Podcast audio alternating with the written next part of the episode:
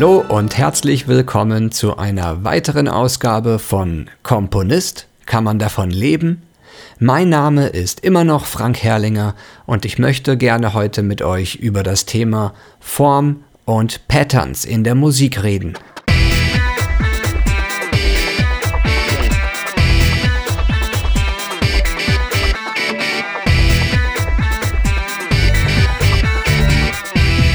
Wenn man das Thema Form in der Musik hört, denken wohl die meisten an die sogenannte Songform.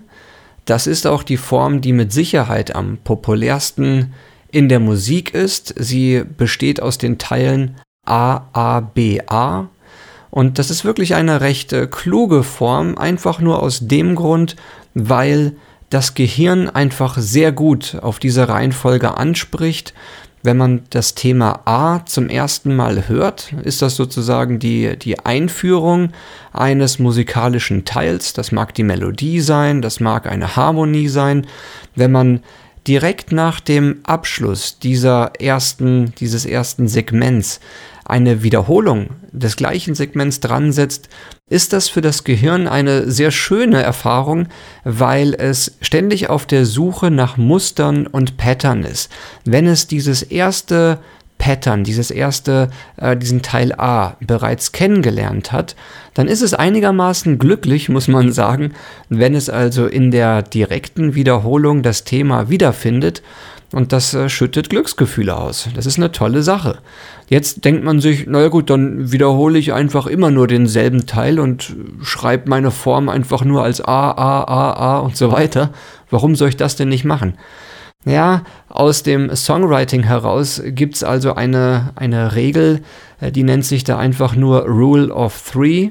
Und diese Regel besagt also, dass äh, ein, ein Pattern, wenn man es zum ersten Mal in der Wiederholung hört, ist es sehr interessant, wenn man das Pattern in der zweiten Wiederholung hört, also dreimal hintereinander, wird es für das Gehirn unheimlich langweilig. Und das ist der Grund, warum man nach der ersten Wiederholung einen komplett neuen Teil bringen sollte, weil dann das Gehirn sozusagen wieder in der Patternsuche auf Reset gesetzt wird und äh, wieder von neuem anfängt und einigermaßen neugierig wird, oh, jetzt kommt ein neuer Teil, da bin ich doch mal gespannt, was da jetzt passiert. Und äh, das ist alles diese, die Aufgabe von dem B-Teil da drin.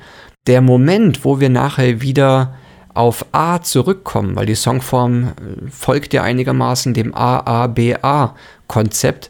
Das letzte A ganz hinten, das ist dann eine feine Sache, denn das Gehirn erwartet eigentlich nach dem B-Teil die Wiederholung des B-Teils.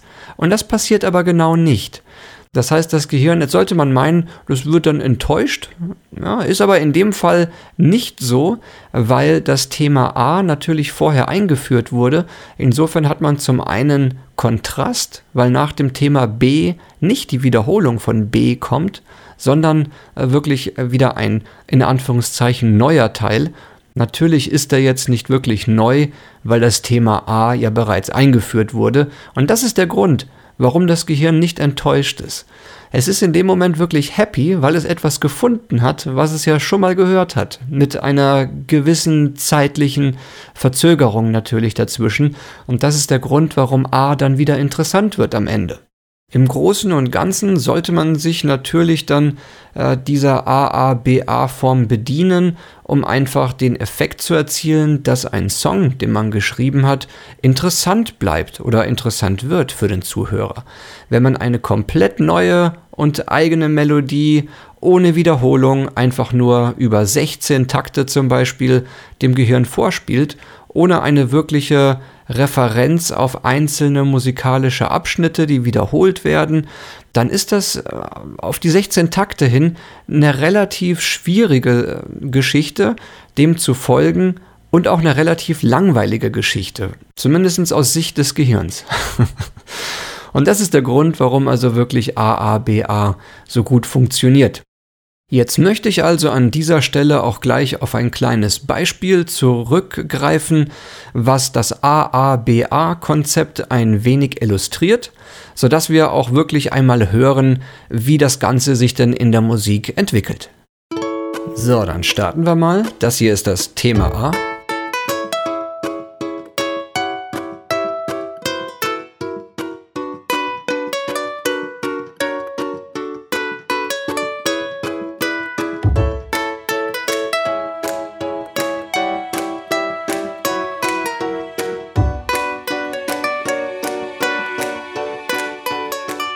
Jetzt kommt die Wiederholung.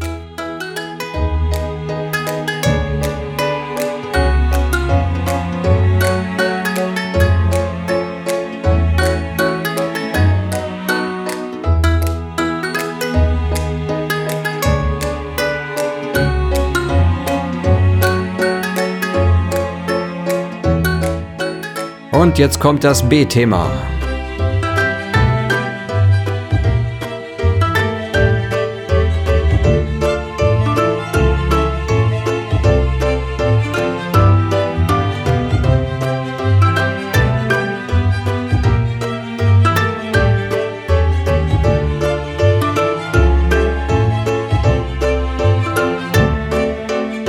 Und da kommen wir wieder in A hinein.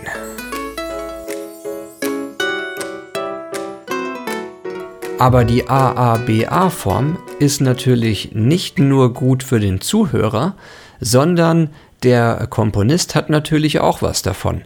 Und zwar in meinem Fall, ich bin äh, wahrscheinlich eher ein, ein fauler Komponist, also ein Freund von Copy-Paste.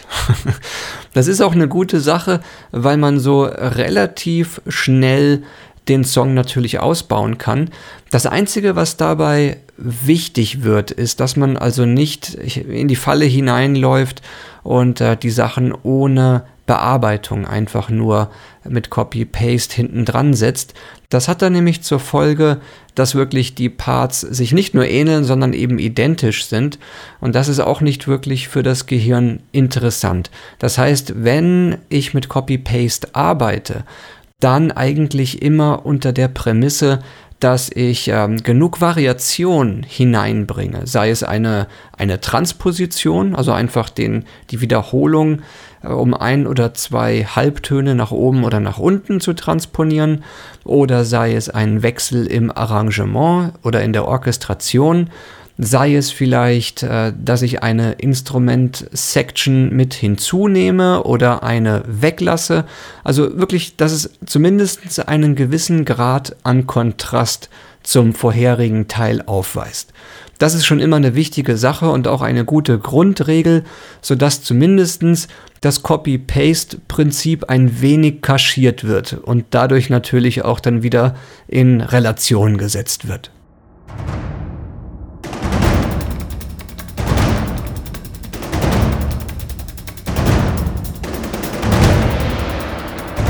Jetzt in dem Fall sind natürlich diese A- und B-Teile immer musikalische Abschnitte, die durch Harmonie und Melodie definiert sind.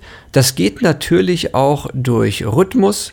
Das heißt, indem man wirklich nur einen Rhythmus hernimmt und diesen in einer Art Loop wiederholt. Das ist natürlich auf Dauer auch relativ eintönig und langweilig. Deswegen ist es gerade in solchen Fällen wirklich wichtig, dass man eben das Arrangement und auch so ein bisschen den, äh, den Bogen über das gesamte Lied dynamisch hält und immer auch ein bisschen bearbeitet, sodass es also nachher gerechtfertigt ist, dass man zumindest ein Element hat, wie jetzt den Rhythmus, der sich halt nicht wirklich großartig verändert. Da habe ich auch in diesem Kontext ein kleines Beispiel im Gepäck und zwar ist das im Endeffekt ein Samba-Stück, was sich über ja, knapp eine Minute nicht wirklich ändert. Es hat also wirklich immer den, denselben Rhythmus und der Rhythmus ist auch das zentrale Element jetzt in diesem kleinen Track, aber drumherum passiert doch immer einigermaßen viel. Es kommen kleine Dinge hinzu, es verschwinden natürlich wieder Sachen aus dem Arrangement und das ist nachher auch die Legitimation, warum man sowas als Copy-Paste auch wirklich knallhart durchziehen kann.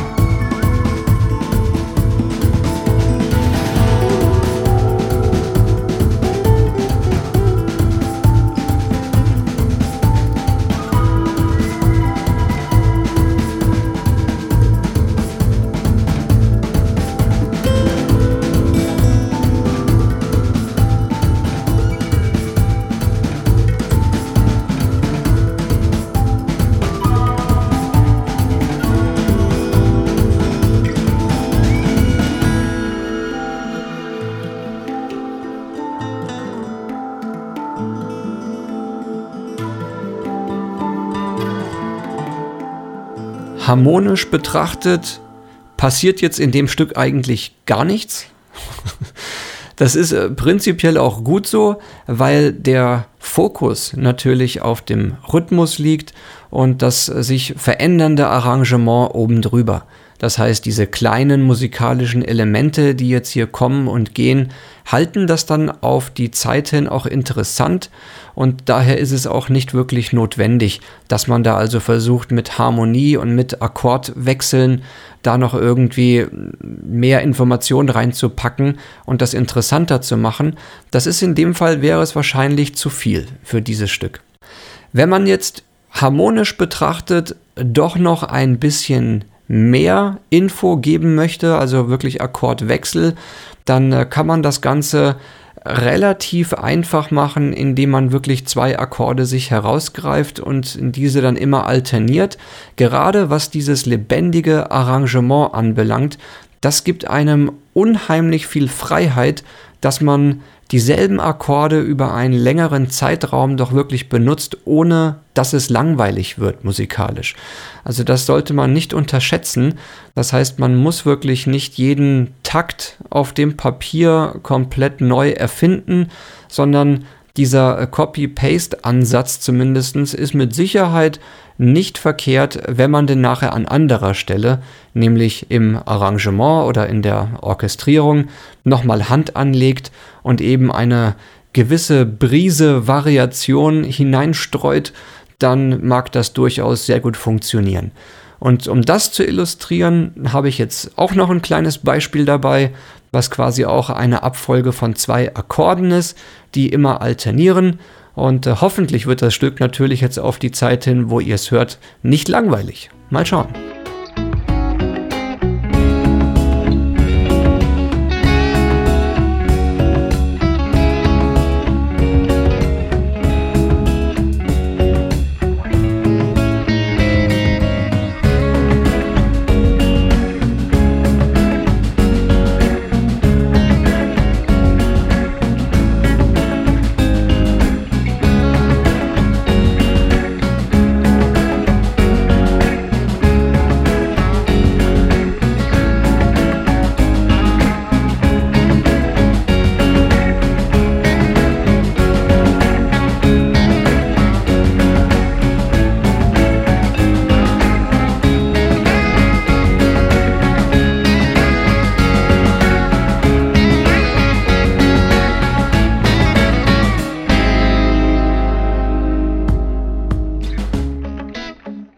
Ich gebe natürlich zu, dass das jetzt äh, nicht zwei Akkorde nur in Summe waren, sondern da waren, äh, glaube ich, vier, habe ich rausgehört. Wie dem auch sei. Auf jeden Fall habt ihr diese zwei Akkorde wahrgenommen, die immer hin und her alternieren. Und das ist so ein bisschen dieses Konzept, was ich halt beleuchten wollte.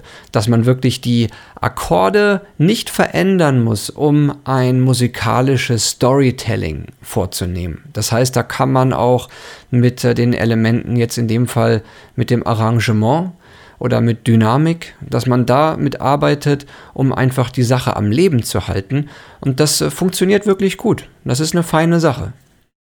Was mir jetzt in dem Kontext vom Arrangement noch kurz einfällt, ist, dass es auch mit Sicherheit in den letzten, sagen wir mal, fünf bis sieben Jahren auch die Trailermusik es wirklich unheimlich weit nach vorne gebracht hat.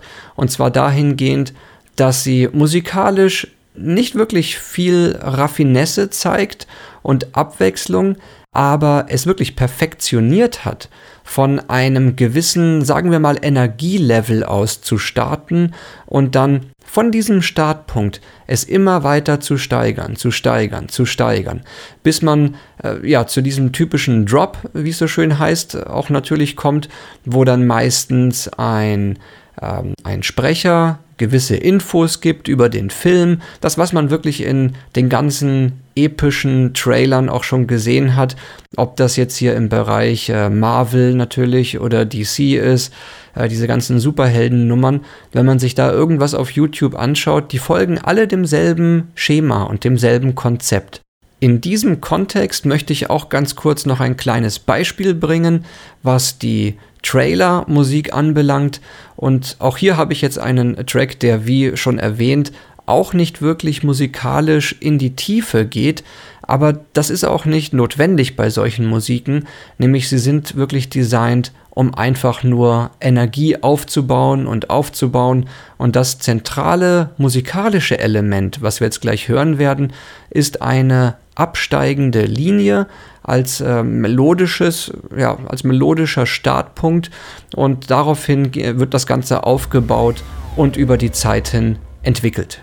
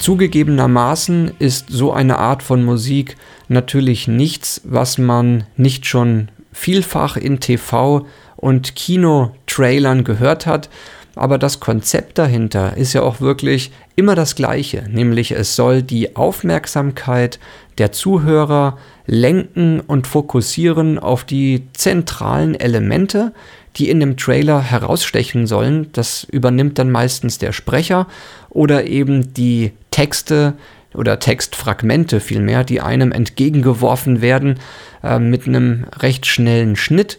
Und das funktioniert ja auch. Das zeigt die Erfahrung. Also immer mehr äh, TV und natürlich auch Filmstudios widmen sich jetzt äh, dieser Richtung und diesem Genre, zumindest in der Bewerbung von ihren Filmen, weil das auf die große Masse bezogen einfach sehr gut funktioniert.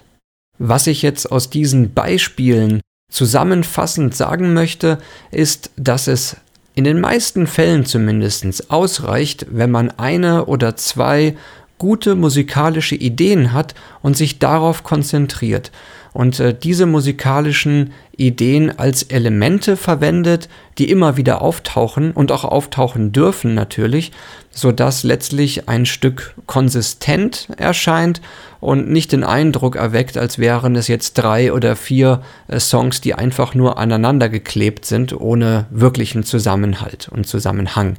Man tut sich selber auch einen Gefallen, weil das Komponieren und das Arbeiten an solchen Tracks natürlich wesentlich vereinfacht wird, wenn man bereits sein Vokabular definiert hat.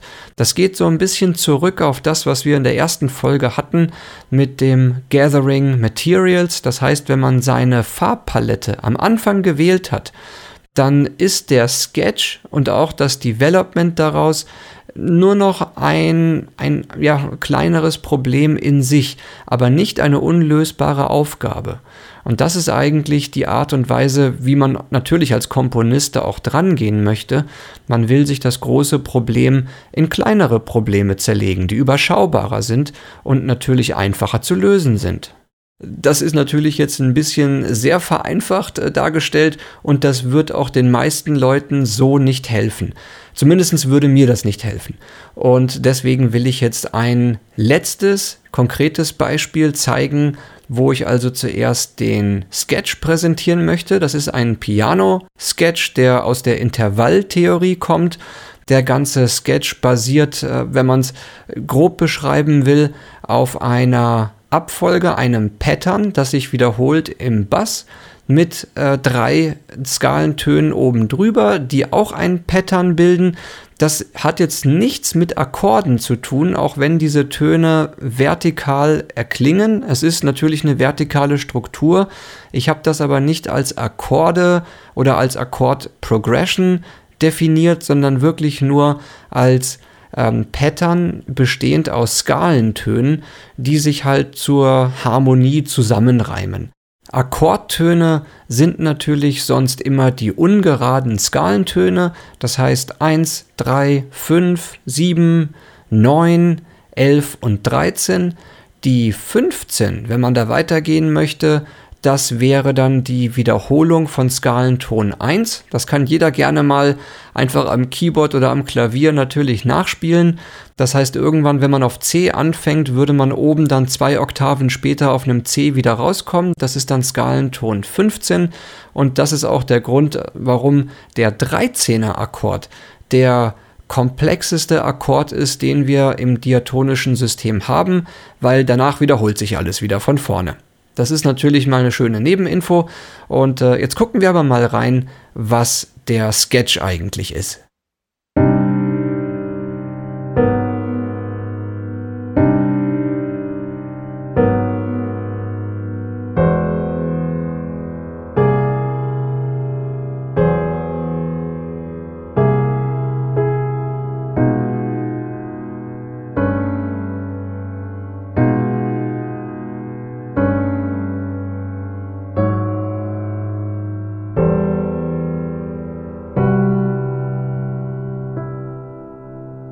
Naja, okay, klingt jetzt mal interessant, aber noch nicht wirklich nach äh, toller Musik.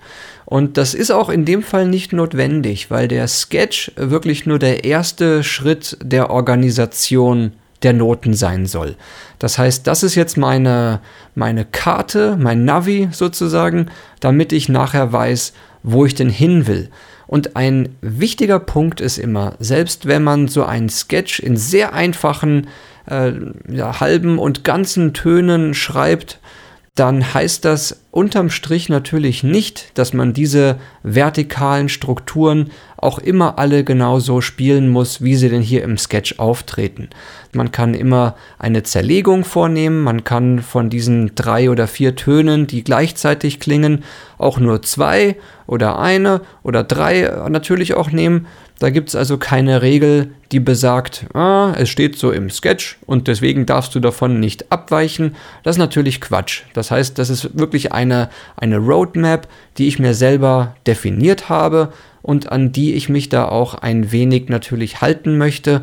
Und äh, damit ich jetzt euch nicht weiter auf die Folter spanne, will ich zumindest mal kurz das Development zeigen. Das ist ein Development für Streicher. Und alle Töne, die man jetzt in Melodien zum Beispiel hört, die tauchen alle als vertikale Struktur in dem Sketch wirklich auf. In dem Fall sind also wirklich der Sketch und das Development sehr, sehr nah beieinander. Auch die Taktanzahl ist komplett gleich. Das heißt, ich folge hier meinem Sketch und gucke jetzt nur, wie ich die Noten, die vorher alle vertikal waren, vielleicht ein bisschen besser organisieren kann, sodass doch ein Hauptthema noch mit herauskommt und äh, das Ganze natürlich dann auch in Summe interessanter dadurch klingt. Und da hören wir jetzt einfach mal rein.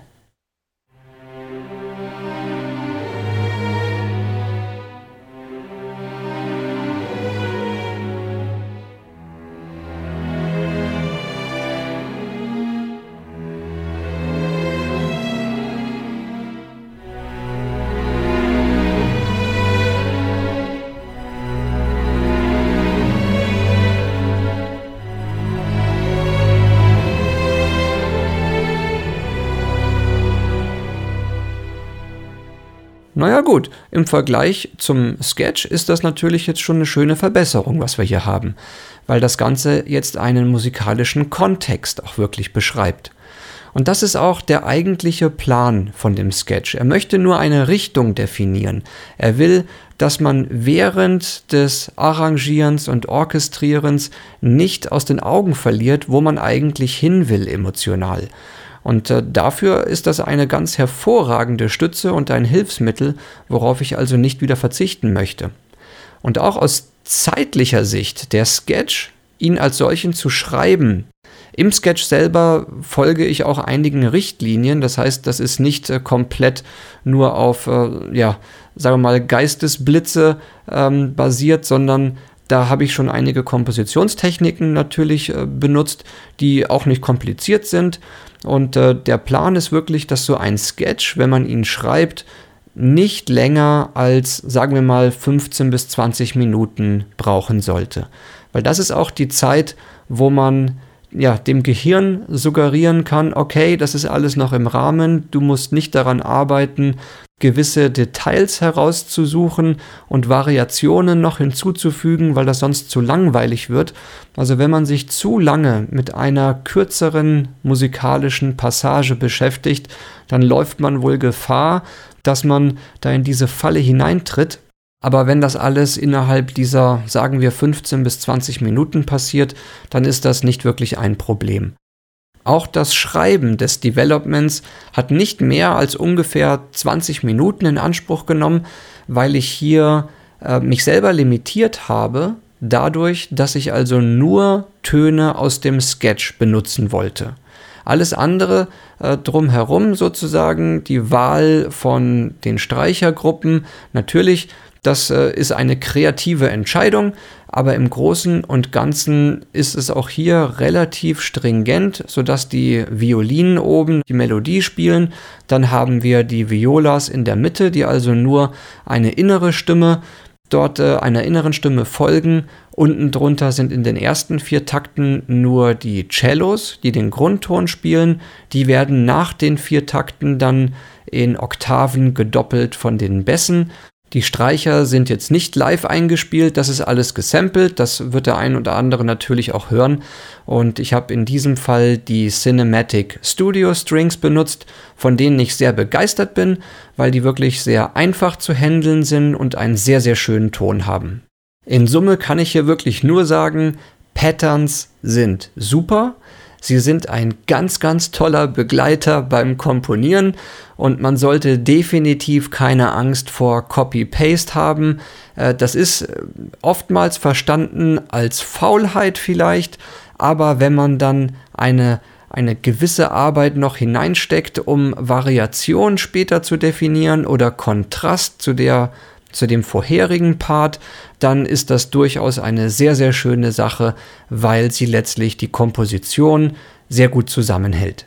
In den kommenden Folgen werde ich auch gerne nochmal darauf eingehen, wie ich ganz konkret solche Patterns erstelle. Und auch hier muss ich oder darf ich schon im Vorfeld sagen, dass äh, auch bei diesen Patterns ist es mit Sicherheit zu 80 Prozent ein Handwerk, was dahinter liegt, wo man also nicht am Piano sitzen muss und warten muss, bis einem äh, die Idee äh, wieder auf die Nase fällt, sondern es gibt da wirklich Techniken und äh, Konzepte, wie man zumindest zu musikalischen Ideen auch kommt. Die Bewertung solcher Ideen, das muss natürlich dann ein jeder selbst vollziehen und auch sagen, okay, das resoniert mit mir emotional oder eben auch nicht.